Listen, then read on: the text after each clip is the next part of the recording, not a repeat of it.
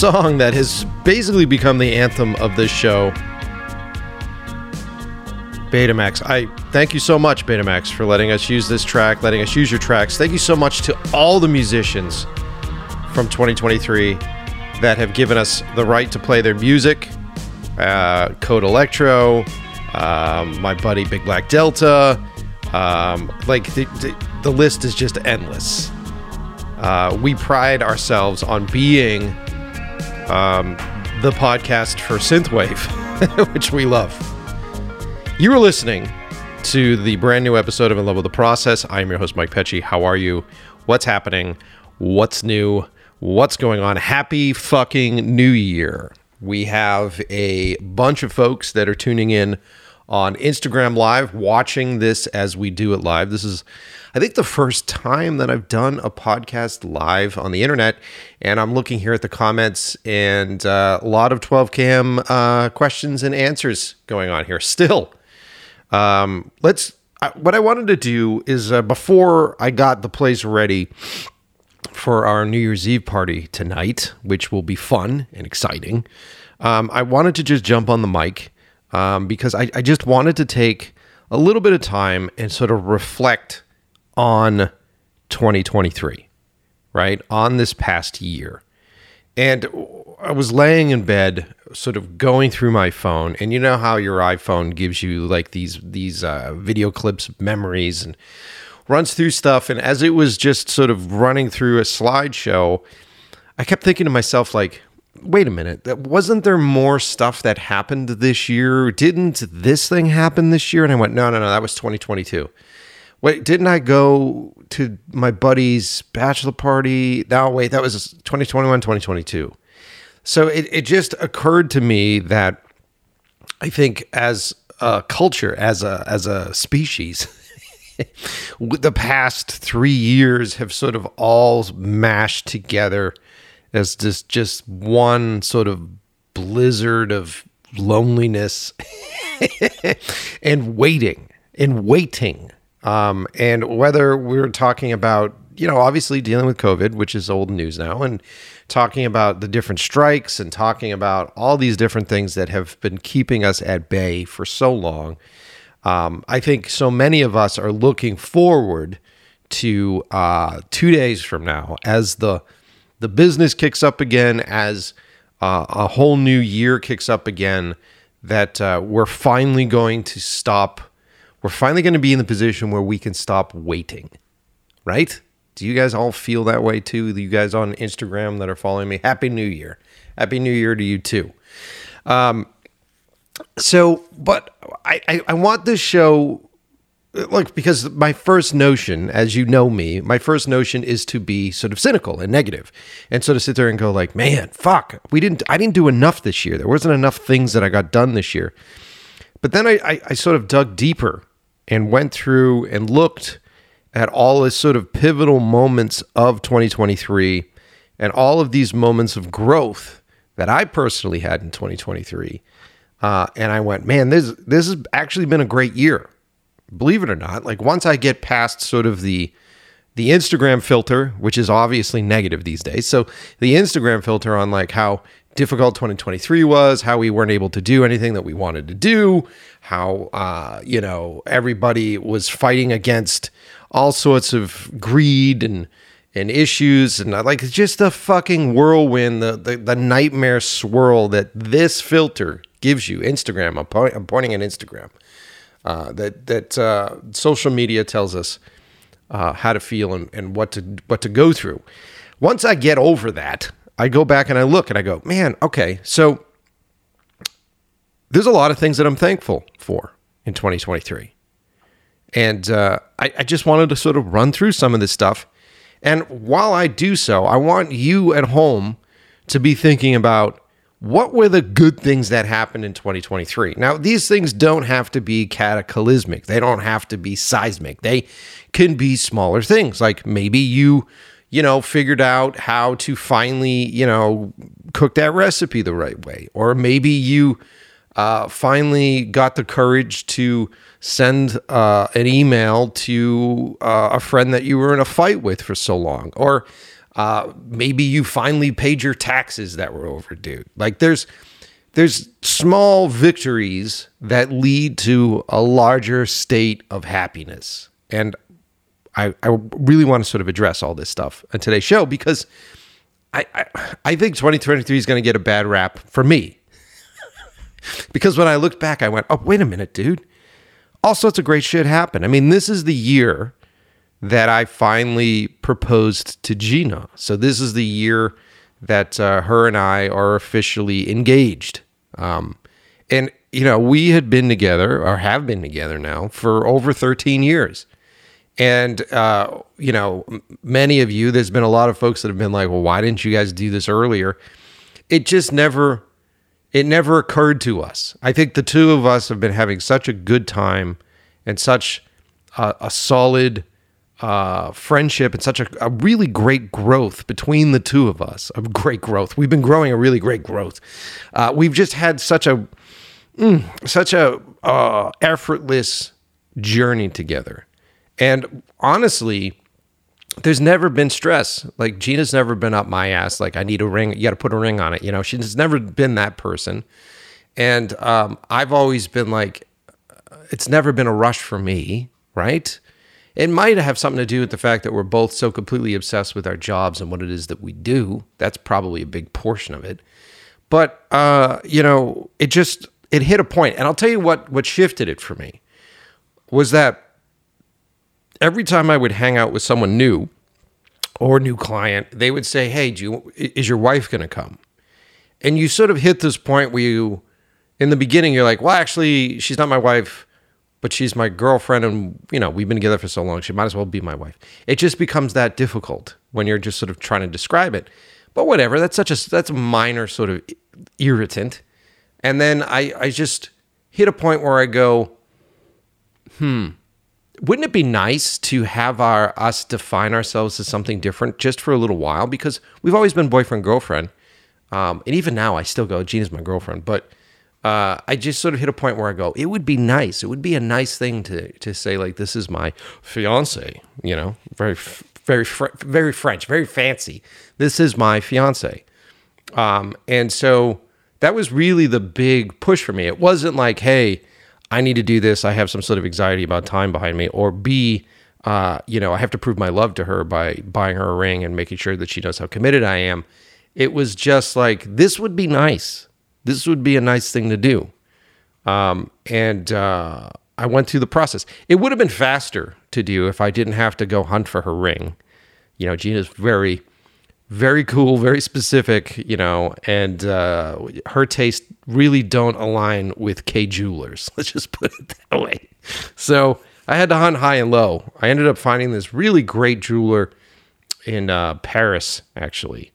And uh, before you're like, "Ooh, fancy, expensive," mm. uh, I, I, ended up finding this guy through Etsy, and and uh, he was uh, affordable, not cheap, but affordable. Um, and uh, he made really beautiful, sort of like, um, uh, what's the term I'm looking for? Um, oh God, Art Deco, like the very, really great sort of like an Art Deco design, which we really liked. And Gina's really big into that sort of thing and um, she didn't want a diamond so i went and i found her an emerald because that was her second thing and it was great man. It was but it was a long fucking process. It was a long process to find the ring. It took me months and months and months and months. So i probably would have asked her earlier if i had figured that out earlier but i was trying not to stress myself out about it too much and just trying to take my time with it. And i'm happy i did. And uh, we ended up going down to um, oh god where did we go it's not Redondo Beach. We ended up going down to the coast here in California. I forget exactly where we went, but we found this really great little hotel and we stayed in like the honeymoon suite, which was beautiful. Um, and there was a pool there, and we got couples massages, and and uh, she kind of knew what was up, but she didn't know what was up, and and uh, I ended up taking her to the beach and I proposed to her on the beach and then we had dinner. It was just beautiful. And it was just very intimate. And it was the two of us and we just went on a night sort of trip. Um, and uh, I'm so happy that it happened that way. And I'm so happy that it took this long to go that way. And I feel so lucky and fortunate to have a partner that uh, not only understands this business and understands the craziness that is this world, and then is also completely driven on her own, and she has her own life and all of her own um, uh, friends, and but she mixes in really well with my friends, and then it just the the partnership and the relationship that the two of us have couldn't be better, and I fucking am so happy with it, and you know like I said, as I was going through Instagram, I was like, right, we did that this year. How fucked up is that, right? How crazy is it that our brains are so dopamine fucking bloated and then we're in the second, in the moment, as we're searching for something to be excited about, like consistently searching for something to be excited about. And we just lose track of time and, and it just all becomes like this sort of like it all becomes this discharge that comes out of the back end of our like you know and like out of the back end of it we're just there's this pile of experiences that we're like when did we do this? Like sorting through it like laura dern with fucking rubber gloves up to our elbows. Oh right! We got engaged this year.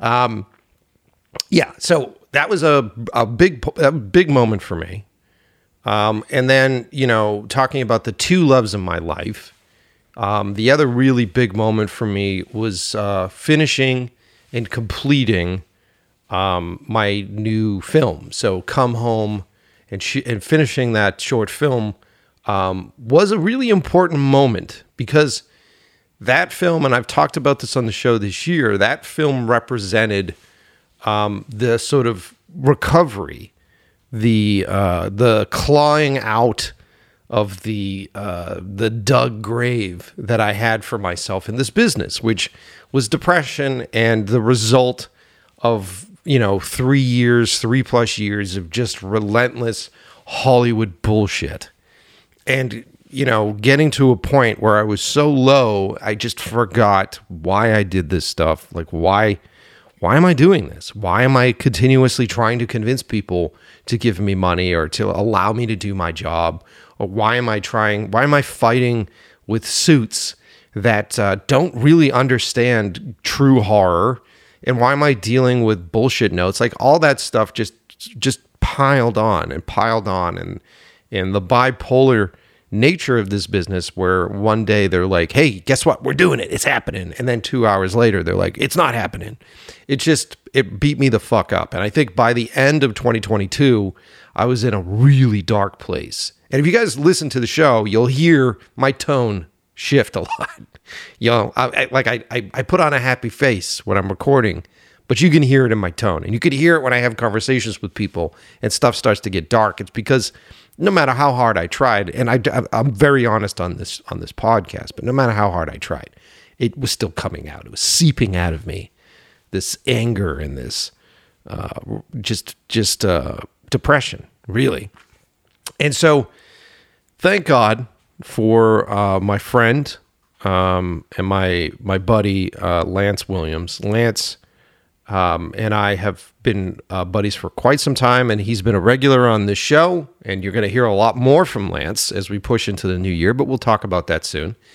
Um, but uh, Lance is an actor, and he's been an actor for years, and we've worked together for years on film sets, and and uh, he, him, and I really became obsessed with Judith Weston, and I talk about her all the time on the show. And I was reading her books, directing for act, um, acting for directors or directing actors, I think. Man, you should know the name of the book, dickhead. Um, but uh, yeah, Ham and I really got lost in sort of Judith Weston's teachings and her techniques. And um, Lance was like, dude, we should do something. And he saw how depressed I was. And he, he was going through his own thing at the time. And he's like, I think this will be cathartic for us. We should do a scene or shoot a scene. Um, and that was the beginning of Come Home. And the process of shooting Come Home was pretty difficult. It was a hard process, just sort of getting back into it, trying to find my inspiration, trying to find my love. And I, I know specifically when we shot that movie exactly when I found it again and when I found that spark and the thing that told me, like, man, this is why I direct. I'm really fucking good at this because of what I'm feeling right now. And that happened, I would say, right at the beginning of 2023, right when I was at the back end of post production and editing and doing music. Um, and that moment pulled me out of that hole. That moment really did. It was the culmination of all the support and the people around me and the amazing crew and all the team that helped me make that movie. But that pulled me out. And uh, the excitement that was editing Come Home, and I know a lot of you can't wait to see it, and soon you will be able to. It's just still in the festival circuit. I, I have to let it ride out. I can't release it until it's done doing that. Um, but uh, yeah, I like th- that film reminded me why, why I do this, why I have spent 20 something years obsessed and learning and, and trying and begging and try, and like trying to prove myself and meeting people and collaborating and designing and failing and redoing it again.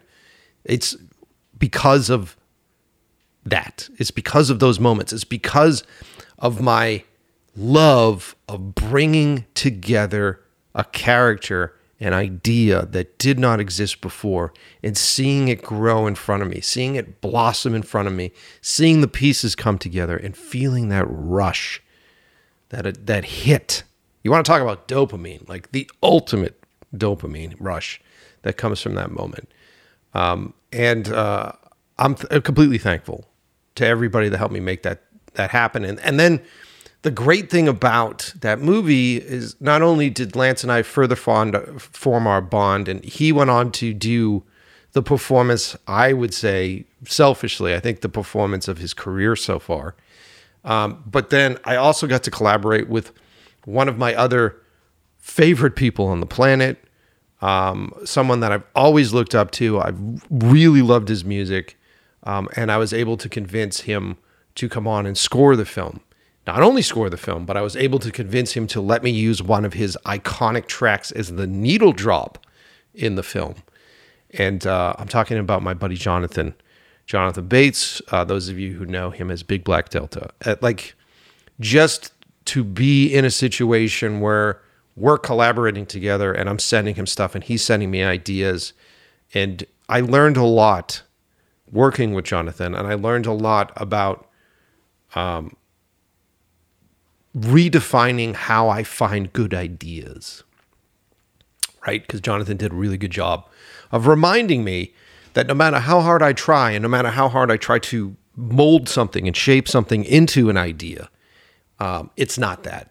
We live in a place where if we're opening ourselves up and we're receptive to the combinations that make great ideas and we know when to allow them in and we know when to choose them and we know when to push them away you start to understand that not only as a director but this is also a lesson for life and the people that you have in your life and the uh, allowing yourself to be open to the opportunities for life to get better um, and uh, i am completely thankful uh, to jonathan for reminding me of that and putting a shining a new light on that sort of idea and theory.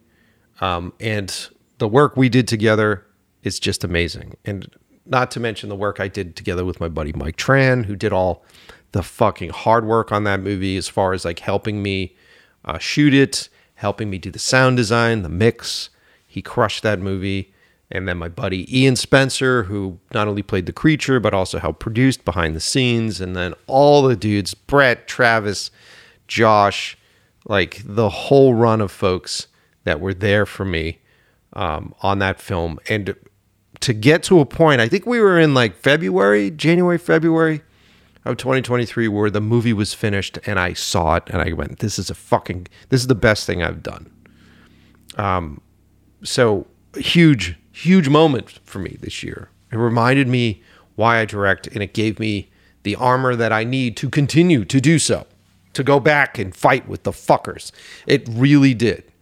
Um, and then, you know, fast forward into a few months ago, you know, the idea that uh, I had spent so long being bitter and upset and irritated with film festivals, and I allowed myself, I opened myself back up to submitting to film festivals and going through that process and relearning about film festivals and how they work and uh, you know utilizing this show to interview people that program film festivals that have been to film festivals and just sort of figure out what the rules actually are and is it bullshit and is it all nepotism?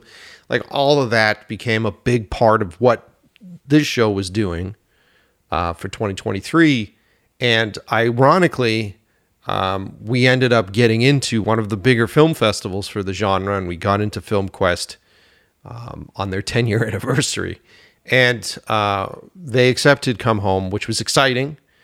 And they asked uh, me to be the official podcast of the film festival as well.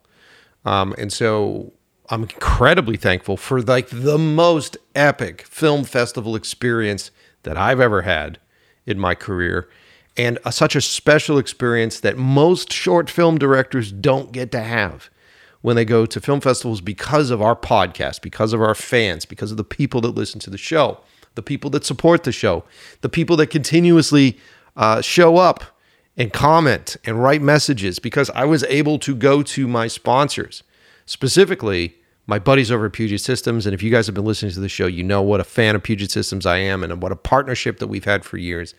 But they were able to finance uh, a podcast series at FilmQuest for 10 days, rent this massive house, meet over 60 something filmmakers and actors and actresses and writers, and form new relationships and new friendships, and really blow the lid off of this show as far as like being remote and being on location and going on adventures. And I hope you guys loved that series. And if you haven't heard the FilmQuest podcast series that I'm talking about, I'm talking to you guys live on Instagram right now go to inlovewiththeprocess.com and I put all the episodes up there. And you, if you've ever wanted to live vicariously through a filmmaker going to a film festival, if you've ever wanted to know what it's like to be at a film festival, if you've ever wanted to have the ultimate film festival experience, I can't seem to explain this in any other way than this does not fucking happen. It was the perfect uh, storm of podcast and uh, short film acceptance, go listen to that series. It's so much fun. And you will, you will feel it when you listen to that show. It was epic, man. The house was amazing. The parties were amazing. The uh, the filmmakers are phenomenal. Uh, Lance, my buddy Lance, was co-hosting me with me on that show. We interviewed Doug fucking Jones, man. Doug Jones was on. Um, and uh, it ended up being really the fucking high point uh, for the podcast this year is that FilmQuest series. So there are 10 episodes. If you go to inlovewiththeprocess.com, I'm going to go there right now. If you go to that website, you will see it. It's on the home page. If you scroll down a little bit, you'll see the thumbnail for it. Yep, the official podcast of 2023 FilmQuest Film Festival. And it's crazy definitely listen to that. But you know what's great? You know what I love about our homepage is that it sort of gives me a, I love our big images. It gives me sort of a, a roadmap of what we did this year. And man, we talked to some fucking great people on the show. Have you guys liked the show this year? Leave me a message. Leave me some comments now. How many of you watching on uh, Instagram Live? How many of you actually, you know, watch the show and listen to the show? Um, man, we talked to everything we talked to a Navy SEAL about what it's like being a SEAL. We talked with Gator, who is the craft service uh, guru on all of the Yellowstone shows. Uh, Gator and I actually have to hang out. We talked with Oren again, and we talked about the creator. We talked with Alex, who is the uh, one of the cinematographers on the VHS movie series. I talked to rock stars, Fredrik Saroea, um, from Datarock. Man, fuck, it's been a great year. Andy Chen was on the show. Uh, cinematographer Shane Hurlbut was on the show. Um, how many how many of you have been listening to uh, the Love Sandwich series? So yes, I broke away and started. I've been testing and playing with this theory of doing multiple shows that hit multiple themes, right? Because in Love with the Process kind of is the mothership that talks about all of it. And Love with the Process really is uh, a backdoor into my brain. And I'm, we're talking about movies, we're talking about food, we're talking about music, you know, we're talking about anything that, that I'm fucking curious about.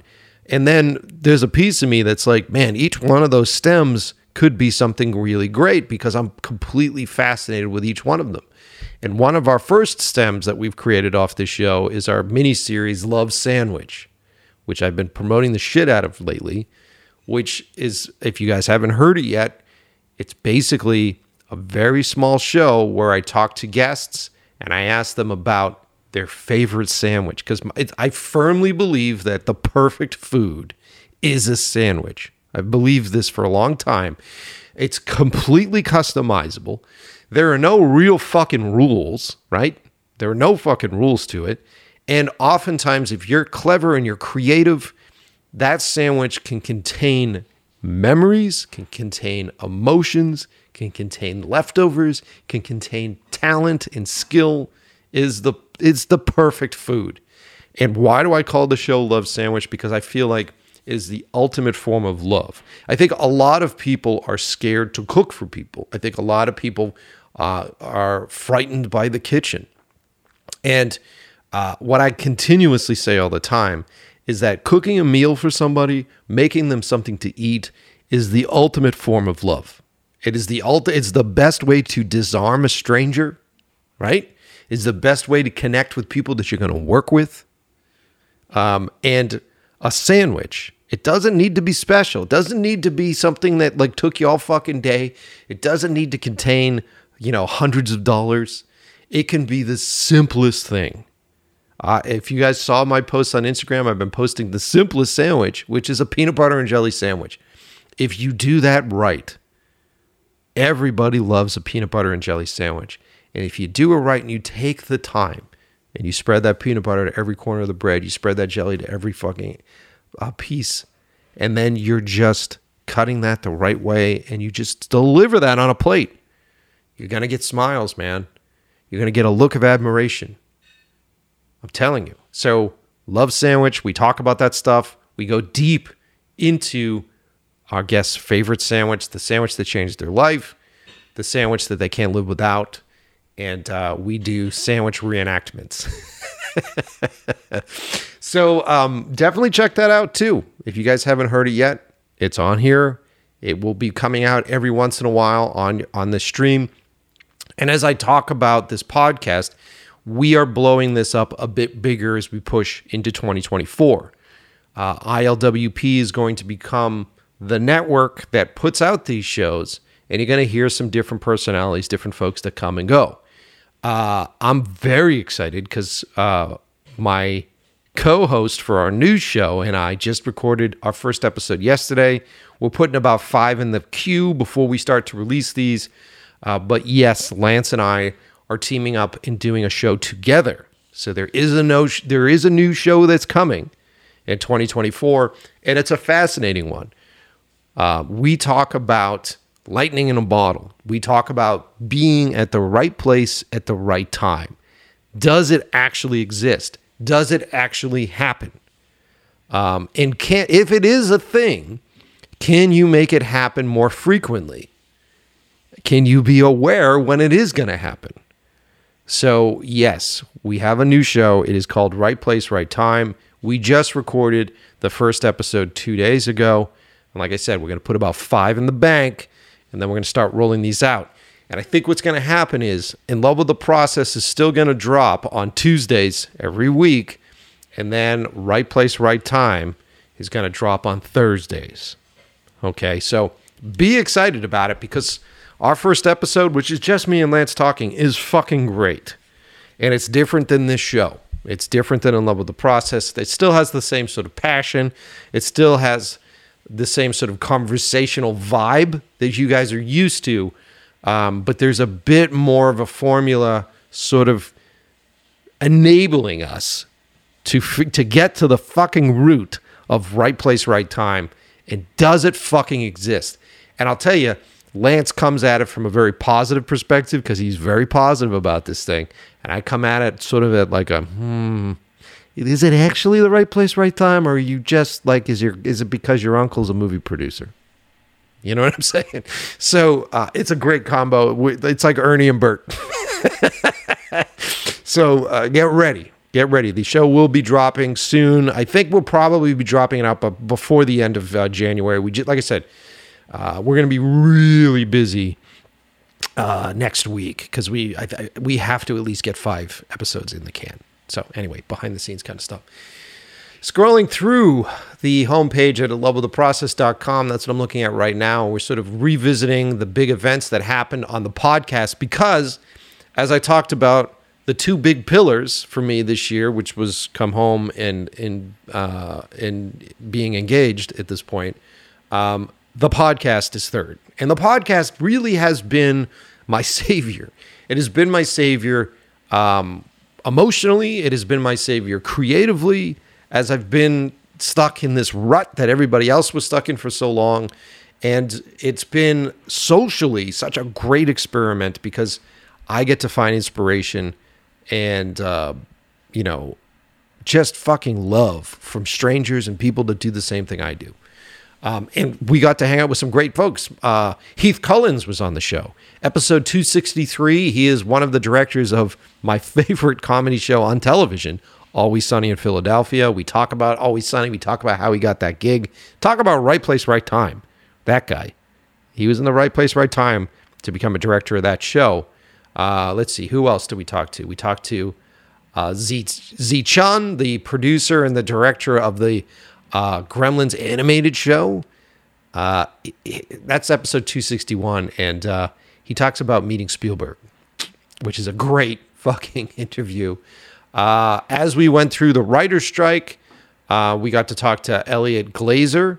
Uh, and we talked about what was going on with the writer's strike and what those big issues are. Uh, I met a new buddy of mine, Brandon Cox, who's a cinematographer, amazing guy. I got to sit down with legendary actor Clint Howard. Clint Howard was on the show. That's episode 258. Definitely go check that one out. Um, really great. Oh man, the guy who shot the Arnold Schwarzenegger documentary, Logan, 253. Great episode. Oh, and I got to sit down with my buddy, really great guy, Joe Carnahan. 266, 226 rather. Episode 226 is a great episode of this show. Anytime someone that is like, I, I kind of want to be on your show, is there a good episode for me to listen to to get the vibe? I send them the Joe Carnahan episode every fucking time. Um, if you guys haven't heard it yet, go listen to episode 226. Uh, and if you are just feeling nostalgic today and you want to go back and listen to great episodes, go listen to 226. I love this episode. I mean, I've been a fan of Joe Carnahan for years. I, truth be told, it took us a long time to try to get him on the show. Uh, and when he finally got on the show, we became fucking buds. And after that, I got to hang out with him. Like, I still talk to Joe all the time. I am completely excited about his new movies that he's putting together. Um, and uh, I've been getting a lot of advice from him as a director, and it's been great. That is like the epitome of why I do this show is just to find really solid uh, mentors and folks in this business. Um, and uh, if you want to be inspired, if you want to laugh, uh, listen to episode 226. Um, the the podcast has been such an adventure and such a wild ride for this year. And while we're talking about that, I need to take a moment and just thank every one of our sponsors that make this show possible. And this isn't an ad read, this is a love session, right? So, like I said before, Puget Systems, if you guys want to build a computer, if you want to build an edit machine, if you want to build yourself, um, you know, uh, an AI machine, uh, and it's time, your other machine's giving you the pinwheel of death, right? Um, build yourself a PC. Go to PugetSystems.com, check them out. Now, here's what I want to say there's a lot of you out there that are like, look, I haven't been working hard because it's the strike. I don't have a lot of cash in my bank account. I don't have a lot of money. Um, I'd love to get a Puget system, but I just can't afford a Puget system right now. Well, here's the thing the cheat code is this. Especially if you don't live in the country. If you're in Europe, but you still want a Puget system and these guys can't ship to Europe, they do consultations. So, for a small fee, like a small fucking fee, uh, they will walk you through how to buy the components, how to put the components together to build yourself your own Puget system. So it'll save you some bucks, but at the same token, you'll be able to put something together that they put together. So go to PugetSystems.com. If you're in the market right now for a new computer, any kind of computer, a gaming computer, and my buddy Mike just got me the the new Cyberpunk update of that video game. I don't want to play it yet. I don't want to play it yet. The timing's not right. I like I'm in the middle of doing things. If I put that on my system, I'm gonna get lost. And man, it runs so beautifully on my Puget system. And apparently they fixed all the bugs in that video game. Oh, have you guys played the new Cyberpunk update? Is it good? Let me know. Um, but anyway, go to PugetSystems.com. Check them out. Now, another exciting watermark on our podcast for 2023 has been the Fujifilm Creator Series. Have you guys checked it out? Have you guys been tuning in? We have met so many great directors and filmmakers. And what's really fun about that show is it kind of became a love letter between directors and cinematographers. So, on a lot of those episodes, I will have both the director and cinematographer on the show, and we talk about their relationship, how they form the relationship, how they work together, how they find inspirations. It really has become a great episode for that. And I get that question all the time. Like, how do you find a cinematographer that you want to work with? Like, how do you collaborate with a cinematographer? What are they doing? Are they the ones that are making all the shots? Am I able to make the shots? And then the cinematographer's like, should every director be giving me storyboards? Like, I get these questions all the time. And I'm telling you, go listen to the Fujifilm Creator Series of our show. Um, and you'll find that at inlovewiththeprocess.com. Um, but if you go and check that out, you will uh, really have your eyes open. Now, what is so special about the Creator Series is that these are films and filmmakers that Fujifilm have financed their shorts. Crazy, right? Like they've actually gone through the process of hunting down really great upcoming filmmakers and saying, what do you want to shoot? What do you want to make? And financing it. Not just giving them gear, but financing projects, which is unheard of. Unheard of. And so that was one of the main reasons when I had Victor, Victor Ha, who's on the show as well earlier in the year or late last year, when him and I met and we started to talk about the podcast, we talked about filmmaking. He talked about his passion and his love for filmmakers and how he wanted to help them make things happen. And I said to him, like, dude, the big problem that a lot of us young filmmakers have is that we sort of hit a plateau, right? So many of us are doing other things. We're doing part-time jobs, maybe we're podcasting, maybe we're fucking, you know, flipping burgers. We all have sort of a financial ceiling when it comes to uh, our films and our techniques. And yes, maybe we can run a Kickstarter, and yes, that becomes its own fucking job. And maybe we're trying to raise $10,000, $15,000 to make a short film. It's amazing that they're, them as a company are enabling them to get to the next level by helping them finance their pieces and making them a bit bigger, right? Giving them more resources, giving them more of an opportunity to try elevated things like one of the hard parts about being a young filmmaker is that it's all in theory. What's it going to be like directing a crew of 30? I don't know. You know, like how uh, how do I how do I account for the amount of time it's of the amount of time it's going to take for that techno crane to work? I don't know. You know, you just don't know because it costs money. Costs more money than you often have. And so having a company like Fujifilm that shows up and says, "Hey, guess what? We're going to help you make your movie. Go with it. Follow your love, follow your inspiration, write this thing. We'll help put it together. And then in exchange, they're really smart. In exchange for it, they shoot behind the scenes. They get to be on set. They get to try out all their new equipment, like the GFX 100 II, which so many of these films shot with. They get to see it in the field. They get to see what parts of it aren't working, what parts are working, which, you know, witness it being run through the mud, literally, on these projects. So it's kind of fucking genius. So they're making out on it and you're making out on it. And they're doing it in a very legitimate, very uh, open way. Can't say enough great things about Fujifilm. Check out Fujifilm. The links are in the description of all my episodes, or they're at inlovewiththeprocess.com. Support them this year. And if you see any of my posts with Fujifilm on it, just thank them for supporting the show. Say, hey, thank you for being here and making this happen. Um, and go check out the Fujifilm Creator Series. Uh, also supporting the show and soon to be supporting the show in a much bigger way in 2024 our friends over at Bokeh Rentals. Now, if you're in Los Angeles and you're looking for that rental company to find the lenses that are used to shoot all your favorite shows, um, I'm telling you right now, Bokeh Rentals is the place to go. There are so many of you young filmmakers that are afraid to form relationships with rental companies, right? How does the insurance work? Do I have to be at a certain level? It's going to be super expensive. You don't know what you're talking about. Go hang out, even before you have a project. Go hang out with your local rental house. And I know a lot of you aren't out here in Los Angeles, but I know Bokeh ships, right?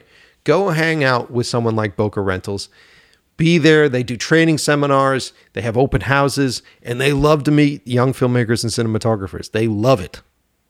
So if you go chill with them, form a relationship, next thing you know, when you're doing a short film, you might be able to get some stuff cheaper than what you thought you were going to be able to get that stuff. But more importantly, you'll have the entire support of their team behind you, which is great. Bokeh Rentals, and they're opening up new facilities. They have their new facility in Vegas, which is massive, and now they have a new facility that's going to be open out here on in East LA, which we'll talk about in 2024, which is going to be great because it's closer to me, which is awesome. So um, Bokeh Rentals can't say enough great things about those guys. And I also want to just do a shout out generally to each and every uh, one of our sponsors that have been with us at different times, coming and going. Uh, with us again, our friends over at Blackmagic. They're going to be a big part of 2024. We're very excited about the stuff that we're doing with them. We have some cool ass fucking projects that are already set up for 2024. Gene and I are collaborating on a big project together. Uh, we just got, I can't talk about it, but we just got hired to do a big project in uh, January, which you guys are going to hear about when that's done. And you're going to see some cool shit coming out of that one. Um, so we're already prepping for big stuff in 2024, and uh, Blackmagic and Fujifilm are a big part of it. So excited about that. Very excited about that.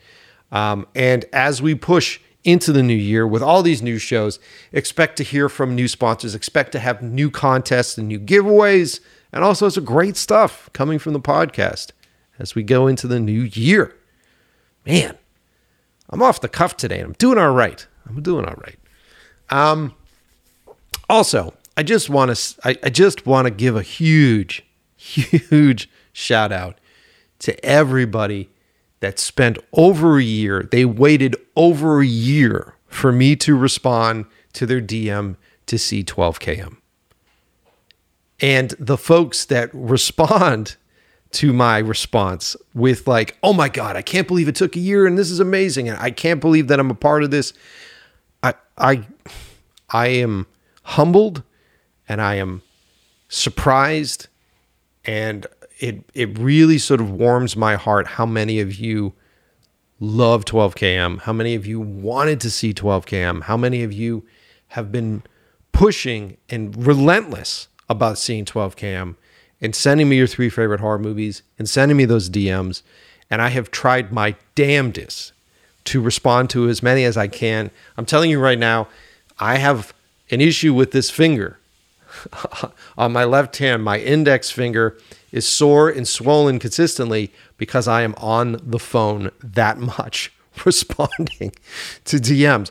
The, I I try to do it every day, and usually first thing in the morning, I will send out about hundred responses to try to get through everybody. Um, and what that's done is that has sort of shifted me socially on the phone. So now I have friends and folks that text me, and I don't even get to their text because I'm so fucking tired of writing DMs and texts that I'm like, just call me. Just call. Me. Someone was like, "You haven't answered my text. It's been like two weeks." I'm like, "You're low on the priority list, bro. I've got a hundred people that I have to respond to every morning, and by the time I get through with it, I'm like, I don't want to fucking text anymore. My fingers sore. I got an ice packet. Um, but uh, all small complaints. There's nothing better, and I feel incredibly fortunate to be a filmmaker that made a short film, made a proof of concept film in a different language, right? And uh, you know, starring a bunch of dudes, uh, and uh, had to have men and women, boys and girls all over the fucking planet want to see it. Um, and uh, not a day goes by that I don't realize how fortunate I am to have that situation. Um, that's why I love to post all reviews, positive and negative. Um, and uh, I, I try to read as many comments as I possibly can because I absolutely respect and love uh, each and every one of you for doing it. And the reason why I did it in the first place was that I wanted it to be, I wanted to be more connected to you. I wanted to be more connected to the numbers behind each and every click that happens on a movie like that.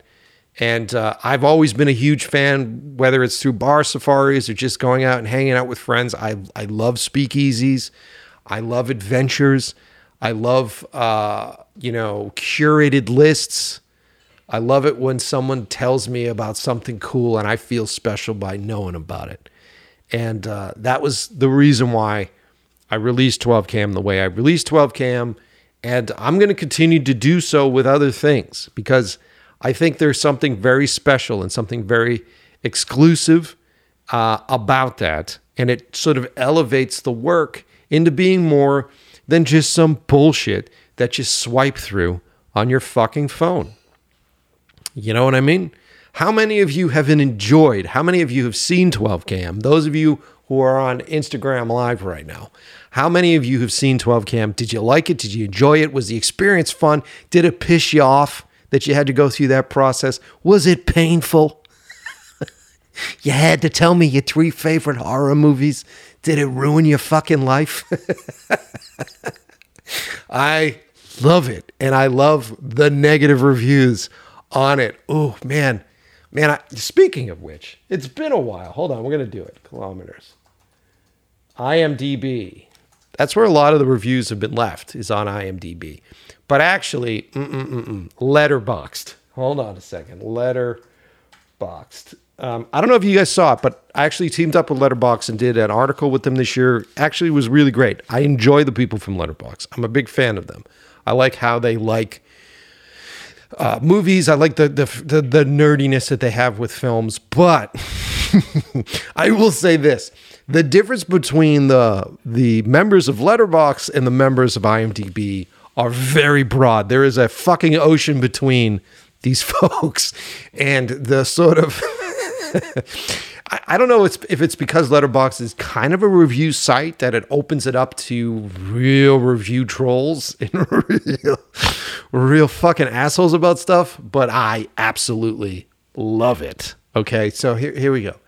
If you guys want to follow along, go to letterboxd.com and look up my film 12 kilometers and let's look at some of the stellar reviews that are on here. Okay, First review. This is what first pops up. This and it's got 64 likes, which is so good. Uh, this is, by the way, this is a review by Max, and he gave me a half star. Thank you, Max. This is the most uninteresting and unintentionally stupid movie of all time. Whew! I'm like right in there with some of the greats. Horribly made and terribly directed you're gatekeeping your steaming pile of shit for this question mark? Seriously, get real Pecci, is what he says. Thanks, dude. I appreciate that, Max. You know, I appreciate the fact that uh, you took the time and you watched the fucking movie. And you know what I like? Is I like that I pissed you off.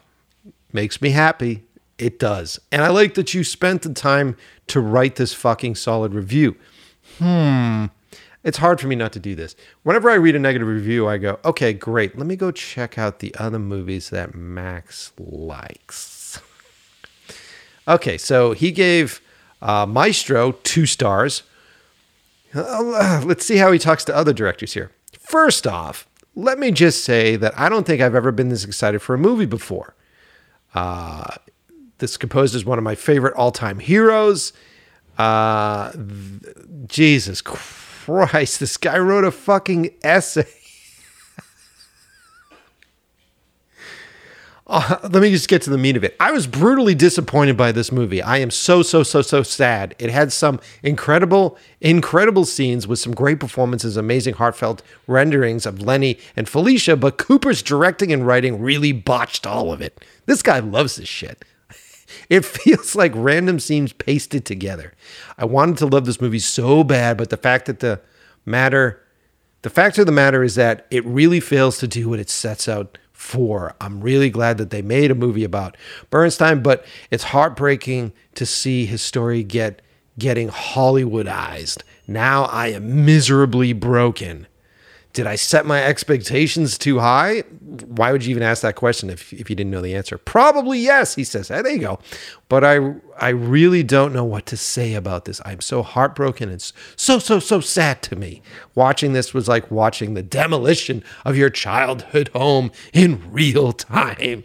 I, dude, your life is to suck when your parents die. When you actually have something terrible happen to you, when it's, there's some sort of real life thing that really fucked you up, like maybe your best friend gets cancer, and I don't mean to be an asshole about it, but something terrible. Or maybe uh, you know, you didn't do your taxes and they reclaim your fucking home. Like something awful happens to you, you're it's gonna fucking level you, man. And you know what's so great about it? When you go through that experience, because we all do, we all will, when you go through that experience, you'll be able to look back fondly on how great that movie and experience was, and maybe how much it really didn't fucking matter. fucking asshole. I'm talking about me. Um, let's see here. Let's see if I can find another great one. Let's see here. Would have let the evil goo get me after wasting so much time and energy on this. One star. I love you guys. All right, hold on a second. More. I'm just trying to navigate to this website. Uh, lots of good four star reviews. We're, we're, not touching those right now. Thank you everybody for giving me the nice reviews, but you know I hate to say it, the uh, the negative reviews are making me laugh today. Ah, here we go. One and a half stars, like a stale spoonful of my favorite cereal. That's what I was setting out to do was make a real good bowl of cereal. I'm sorry that it was stale. A solid sound design, there you go. And interesting effects, but I really don't like the orange and blue color correction. Hmm. Combine that with the lens flares hmm, and the general lack of depth, and 12KM is a bit of a nothing burger that left me with a bored taste in my mouth. The last six minutes kind of picked up and were easily the best looking moments of the film, but then again, those two felt like they were just missing something. 12KM is trying hard to be mysterious and cool, and it ends up being void of artistic or human essence. You know, that's what we forgot. What happened was is I sent the PA out to grab me some fucking essence, and he got into a car accident. And so then he had to be then transported to the hospital. So I sent out a second PA to go pick up that vial of human essence at the hospital but he his GPS wasn't working and he wasn't from Boston, so he couldn't figure out how to get to the fucking hospital. And by that point, we were already behind on time. So I said, "Fuck the essence, let's just keep shooting." You know what I'm saying? Fucking asshole. Uh, it's like something an AI would make. Ooh, yeah, it is. And when when you add that to the viral marketing slash gatekeeping style of distribution, the film really loses any credibility. It might have maintained cinematographically. Okay, dude. First off, anybody that starts a review with, I really didn't like the orange and blue color correction, right off the bat, I just don't feel like you have the ability to get lost in the film, anyways. Why the fuck are you commenting on the color correction? One would assume that you probably work in the business, right? these are those kind of comments where you read them and you go, this guy works in the business and he's just upset in the business. And I'm looking at uh, all his other reviews that are key reviews. Oh, a half star for Oppenheimer. Okay, bud. anyway, hold on a second here. I'm checking in with the folks over here on Instagram Live. Greetings from Turkey big year for Turkey, apparently. Like, we went viral in Turkey. There's been a lot of folks that have been asking me, Am I Turkish? Do I speak Turkish? Why are so many of your fans Turkish? It's because 12KM went viral in Turkey. And uh, I don't know how it happened, but we ended up becoming uh, a pretty big thing there, which is amazing. And it's great to meet so many people from Turkey, and it was terrible. The earthquake and everything else that was going on there was awful.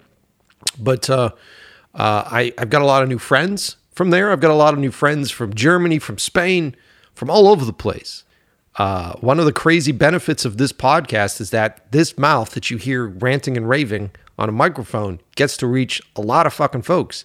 And I meet people all over the place in different countries and different spots. Uh, and, uh, you know, we all have the same love of movies. We all have the same love of food. And we're all looking for something great. And apparently, we all uh, have the same obsession with color correction. Fucking dude. Uh, uh, but uh, yeah, man, uh, big shout out to you guys over in Turkey. Who else is on here? There's been a lot of people in and out of the, of the live today. Sir, I have a script for a movie I wrote myself at school recess. Can I send it to you? Did you write it on the back of your science book? Um, dude, uh, no. And here's why I say no. Not that I don't think you've got a great script, but I just don't take unsolicited material. Why? Because legally you not you can't do it, right? Let's say for instance, I'm working on a movie currently that has this thing in it, right? Maybe I'm working on a movie about haunted shovels, right? And you send me a script that has a guy that's haunted but he's holding a shovel. And I go, "Ah, cool script. It's great." And then that's it. We we don't talk again. And then my movie comes out with haunted shovels and you go, "Well, I sent him my fucking short, my my scribbles on the back of a science book and then he stole them from me when he made his haunted shovel movie." That's why a lot of people that work in this business can't take unsolicited material. If you're someone that is serious and you have a script that you want me to read and that you think uh, is worth reading, and when I say is worth reading, that means like, have you showed it to your friends? Right? Have you showed it to other professionals? Have you got to the point where you've done all the the changes that you need to do, and then you're going to send it to a director? If that's where you're at, send it through my management and my agents and you'll find all their contact information at mikepecci.com in the contact section. If you're finally at the point where you want to send a script to a director, that's what you do. And we've had a lot of screenwriters on the podcast. If you guys have been listening to the show, and they all say the same thing. Before you approach a director with an idea, make sure that you've shown it to at least five of your friends. Make sure you've made them sit through your first few drafts that obviously aren't ready to go, right? And this is, I, I have to do the same thing before I send scripts to people and make sure you vet it. And then if it's a real deal thing that you're trying to get to a real director, understand that directors don't take unsolicited material. And if you are getting a director that's like, yeah, randomly send it, and you're not friends with them, and it's some random guy that you find on the internet, they're probably not legitimate. Right? And they probably aren't going to make it fucking happen anyways. Like if you want to make a movie fucking happen, send it through their management and their agents. Now, not everybody puts their information on the website like I do, but you can find that stuff if you sign up for IMDb Pro. And they're not a sponsor of the show, but if you sign up for IMDb Pro, IMDb Pro, um, you will find the contact information for their management and for their agents. And oftentimes, it just depends on how big they are. You probably have better chances getting through their management than you will UTA or an agency. And also, here's the negative of doing that managers and agents make 10% a piece right? So they make 10% on each project. So uh, they're going to want to make the most percentage possible. So if you're sending in a script that's some low budget thing that really doesn't show promise and it isn't some sort of lottery ticket or lightning in a bottle, they may not even show it to the directors. Think about that too. So it's a shitty place to be. Uh, if you're a screenplay writer and you want to get the attention of management and agents, definitely submit your screenplays to festivals or to screenplay competitions or to websites like the Blacklist and get yourself higher up in there. So they are definitely paying attention to that sort of thing. And then if you have a good screenplay that has accolades, was accepted to a festival, maybe won something for a festival, maybe won something in a screen competition, when you send that out, make sure you mention that stuff because they are constantly looking for folks, right? So hope that helps. Try not to be uh, too callous about it. But the, the truth of the matter is, like, just sort of sending me something, unless we're fucking friends. If you're just sending me something on the internet, I'm, I'm not going to read it because it's too dangerous to read a random thing. Does it make sense to you on Instagram? Let's see what else is going on here. Hello, hello, hello. Hi, fans. Hello, friends. I'm just scrolling through here looking for. Uh, huh, let's see. I love it when actors are like, we're all making fun of the color correction guy. I love it when actors are like, "Hey, man, are you casting? Uh, not right now." uh, but you know, I, I will say this: the next film I do, if I'm looking for uh, roles, I'll put an open casting call out. All right, so I'll talk about it on the show, and I'll talk about it on Instagram. So I'll give you guys an opportunity to send in tapes. You never fucking know. You never know who you're gonna meet, really, right? Um, so yeah, where are we at right now? What do we have for time? Oh, about an hour. We're doing all right. Um, I had so much fun reading the negative reviews, but I'm not going to do it. This is not this is not the whole episode. Uh, thank you so much to everybody who has wanted to see 12KM has made it this viral sensation. It's been crazy, man. It's been crazy. It's been nuts. Um, I just talked to my manager the other day, randomly met him in a, in a place, and he was just like, dude, I, I was getting calls. Like, who, like, what were you doing on Instagram? I was like, what are you doing? But, eh, but also, yeah, yeah, yeah, yeah, yeah, yeah, yeah. It's been crazy. So, oh, someone says, read a positive review. Okay. All right. You guys want me to read a positive review? Uh, let me see. Let me look for something random here. Hold on, hold on, hold on. Here's here's a four star. We'll see what this. I haven't read this yet. Four stars from Carter. Uh, Mike Pecci was kind enough to send me the link to his short film. Uh, he has been shopping around in hopes of turning into a feature. Ooh, thanks, buddy. This was a very ambitious short that was filmed to look professional, and it does. Thank you. The cinematography is inspired and the period accurate sets and costumes are lit in vivid color. Apparently, this guy likes the color. Uh, the story was a little recycled, but it has definite potential for the big screen. All right, dude, I'll take that. The director is on a similar wavelength as Panos Cosmatos. Woohoo! Thanks, dude. Uh, in terms of style, I hope he can achieve his goal if you're interested in seeing this, just DM him. Well, not only did he leave me a nice review and four stars, but he's also doing an advertisement for the whole thing. That's a fucking solid, solid review. All right, someone's like, all right, read another. Okay, I'll read one more positive for you guys. Let's see here. Hold on, hold on, hold on. You know what? I'm going to go to IMDb.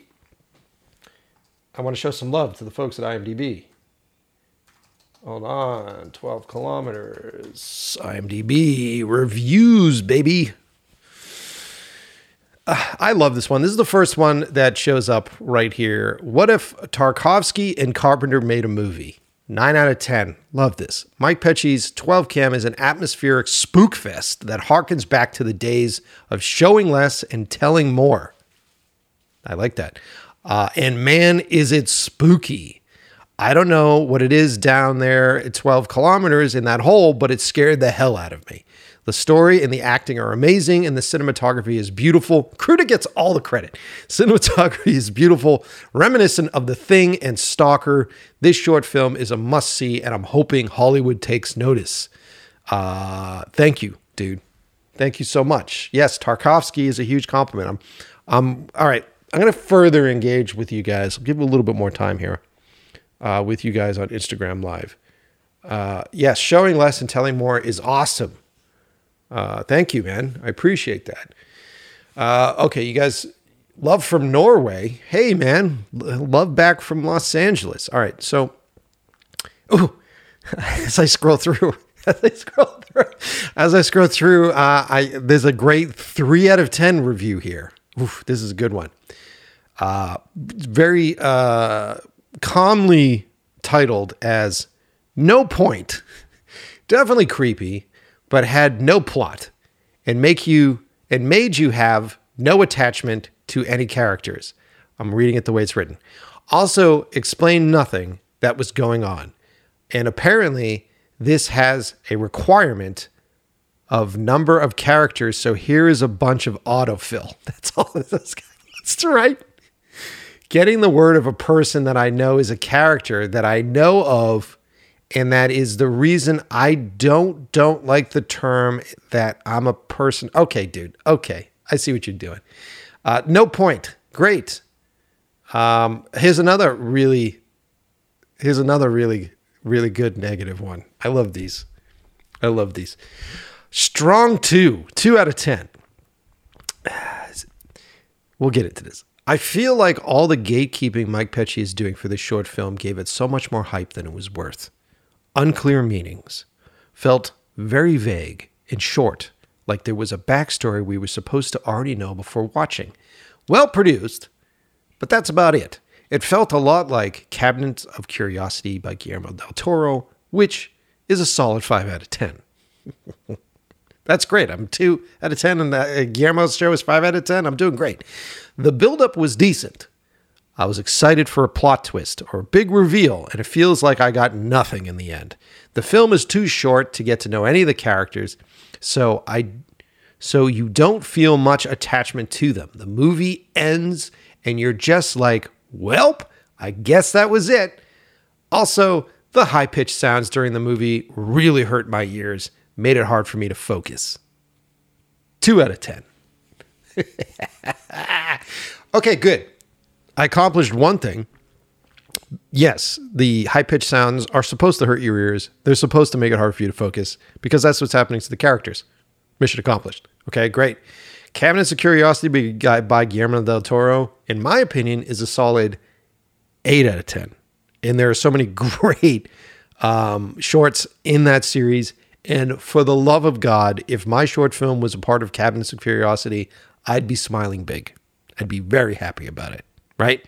Now, two things. One, this feels like a short film, feels like something more. I'm not answering all the questions. That's because this movie is a proof of concept. It was never built for you.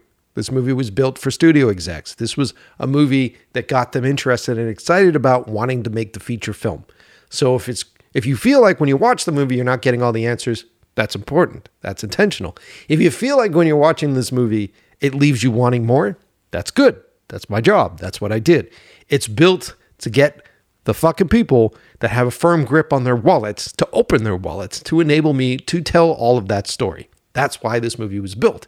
So when I released it to the public this way, gatekeeping style, it wasn't because I felt like I'm more important than you and I like I'm like I get a fucking boner for making sure that I oh, can you get into the club? Oh, you're not cool. And that's not why I fucking did it, man. I did it this way because it was never supposed to be released to the public to begin with.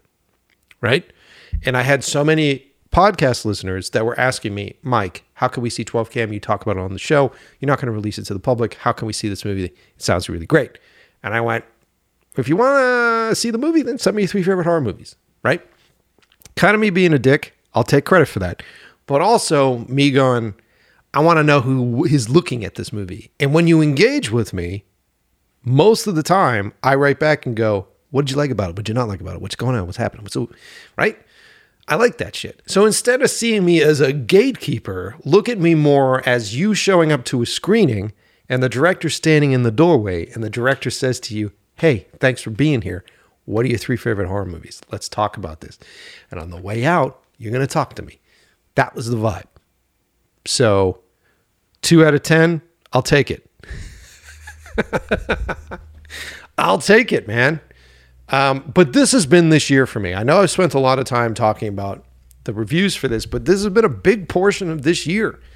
I mean, in November, it was a year viral, and it still continues to be uh, a thing that people are writing to me about. I mean, it's slowed down a lot at this point, thank God.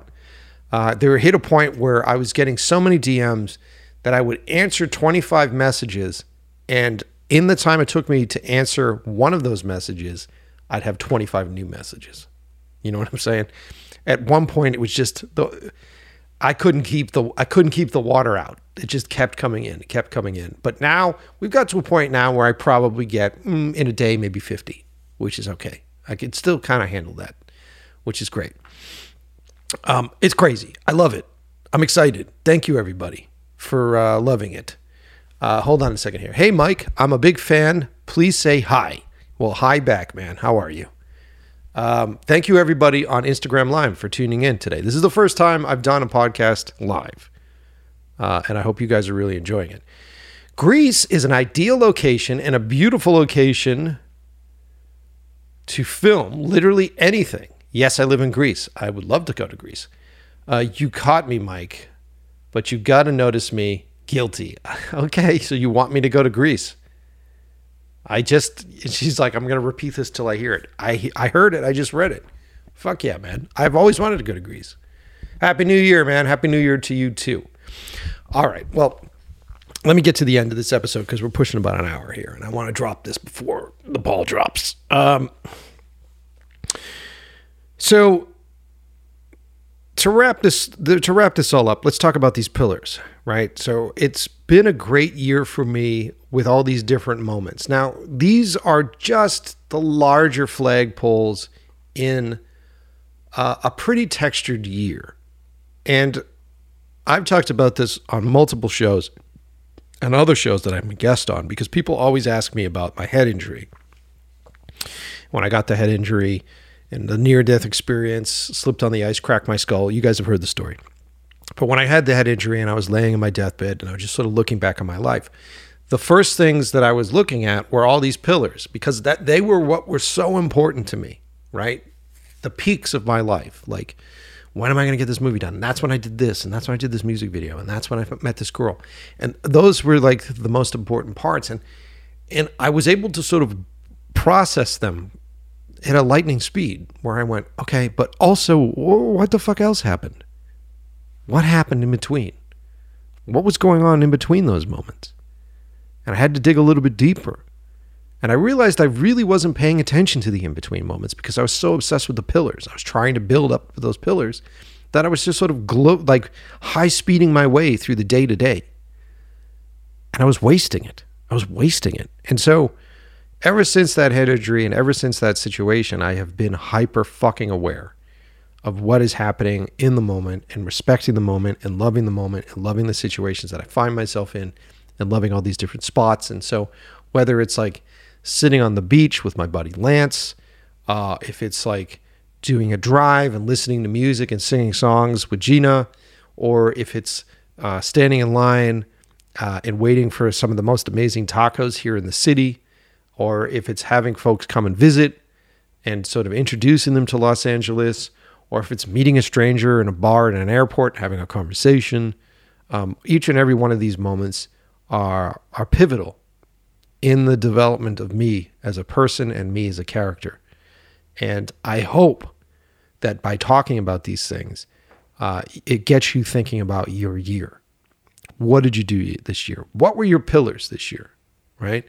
And then what were those little moments that surprised you? Those little moments that show up that you weren't even planning on. And they end up becoming really great little pivotal moments for your life. This is something that we're going to talk about a lot on the Right Place, Right Time podcast. I I don't believe that there is only one moment that happens in each person's life that is the right place, right time moment. I don't believe that. I believe that these things happen all the time. And I believe, and we'll talk about this more in the show, but I believe it's all about the mindset that you go out into the world with and whether or not you actually go out into the world that sets you up to have these really life altering situations that surprisingly start as a whisper. They start very small.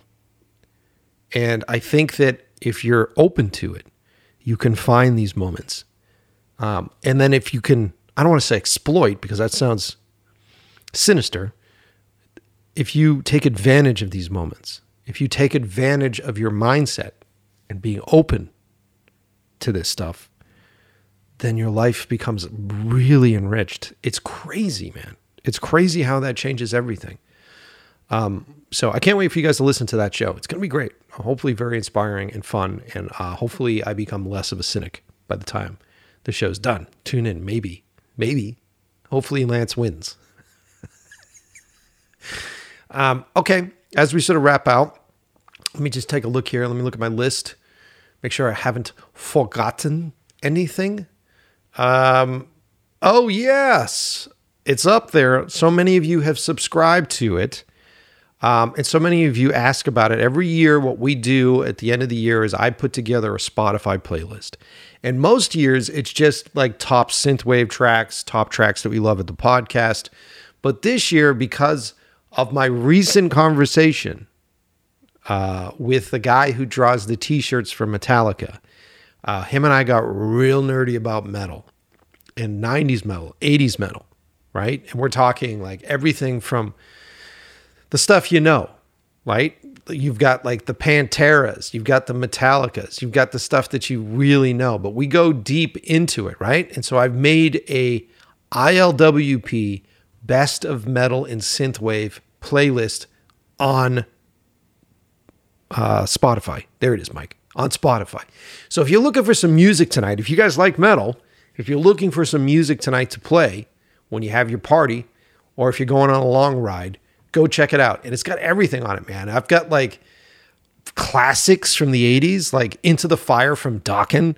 A lot of you, when you listen to this playlist, you got to understand that Into the Fire from Dokken was a song that was made for a Nightmare on Elm Street movie, which is pretty fucking rad.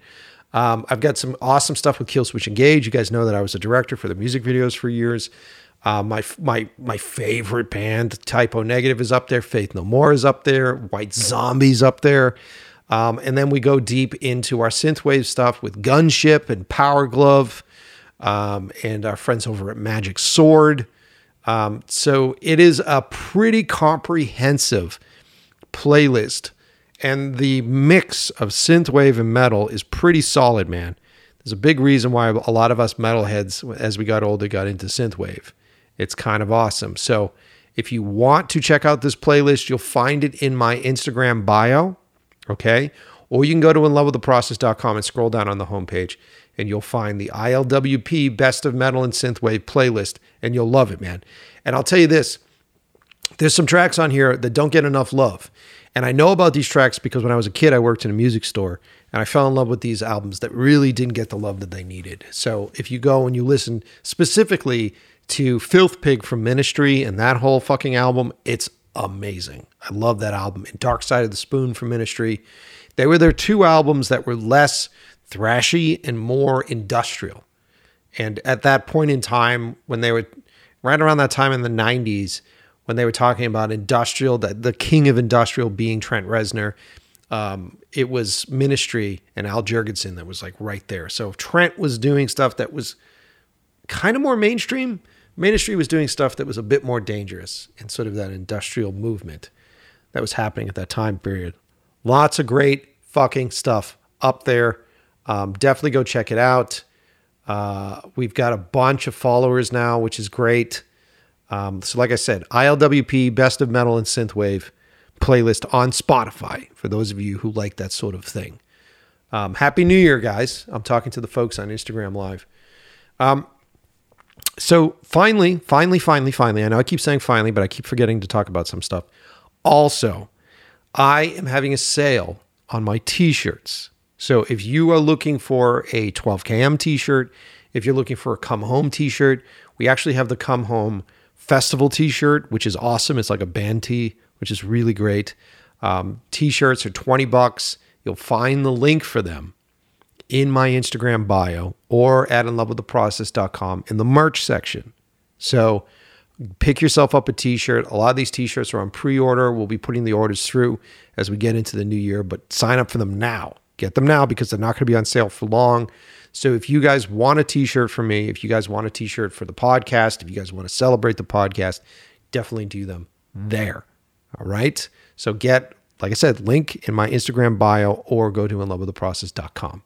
Buy them there. Don't do them there, Mike. Jesus Christ. Um, and uh, yeah, man, I think that's it. I think I'm winding myself down here. I think I'm winding myself down here. And as I buy myself some time, I'm doing everything live today. I'm going to find what is a good outro song for today. Hmm. Hmm. Hmm. I got it. All right. All right. I got one. I got one for us. Um, but before I go, uh, I hope you had a great year. And I, I know it's not the perfect year, and I know it's not like any other year, but I hope you had a good one. And I hope if you take that moment, you think about your pillars, and you think about the things in between, what are those great moments that happen in between? Did you make a new friend this year? Did you meet someone new? Uh, did you pick up a new piece of equipment or gear and then did that inspire you to make something awesome? Did you get an opportunity to go work on a friend's movie? Did you get an opportunity to go to someone's house and have them cook you a meal? Right? What was a good part of this year? And I know there's so much negative stuff that happens all year, uh, but I think that happens all the time. And there's a big piece of me that wonders if this year was any worse than most other years? And is it just because uh, negativity is broadcast to us? Is it just because you guys all lit up when I was reading negative reviews? Is that is is that it? Right? I think that uh, 2023 was a very powerful year for me personally, and I think it was a powerful year for a lot of you listening. Um, so as we get ready, I'm gonna get off this microphone and transform our place into a party zone.